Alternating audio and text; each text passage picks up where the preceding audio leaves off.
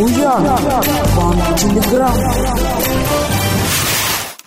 Владимир, Буян ТВ, Михаилу Буянову. Слышал, что по итогам августа текущего года губернатор Владимир Сипягин опять получил двойку за неуспеваемость. Валерий Федоров, Гусь Хрустальный.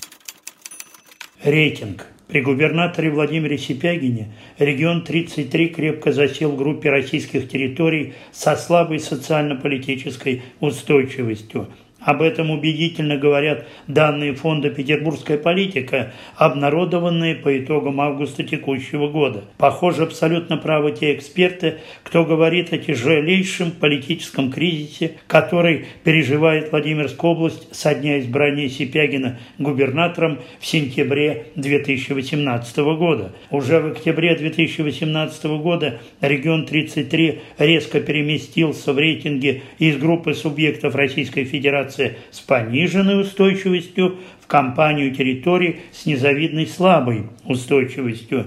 И это уже хронический диагноз. Все ближайшие соседи, к большому разочарованию Сипягинского двора, пребывают в более престижной группе регионов со средней устойчивостью – Эксперты фонда буквально с натяжкой наскребли пять так называемых позитивных событий в августе во Владимирской области, носящих в основном нормативно-управленческий характер, прежде всего различные протоколы о намерениях, и четыре откровенно негативных фактов, свидетельствующих о масштабных ошибках Сипягина и его команды.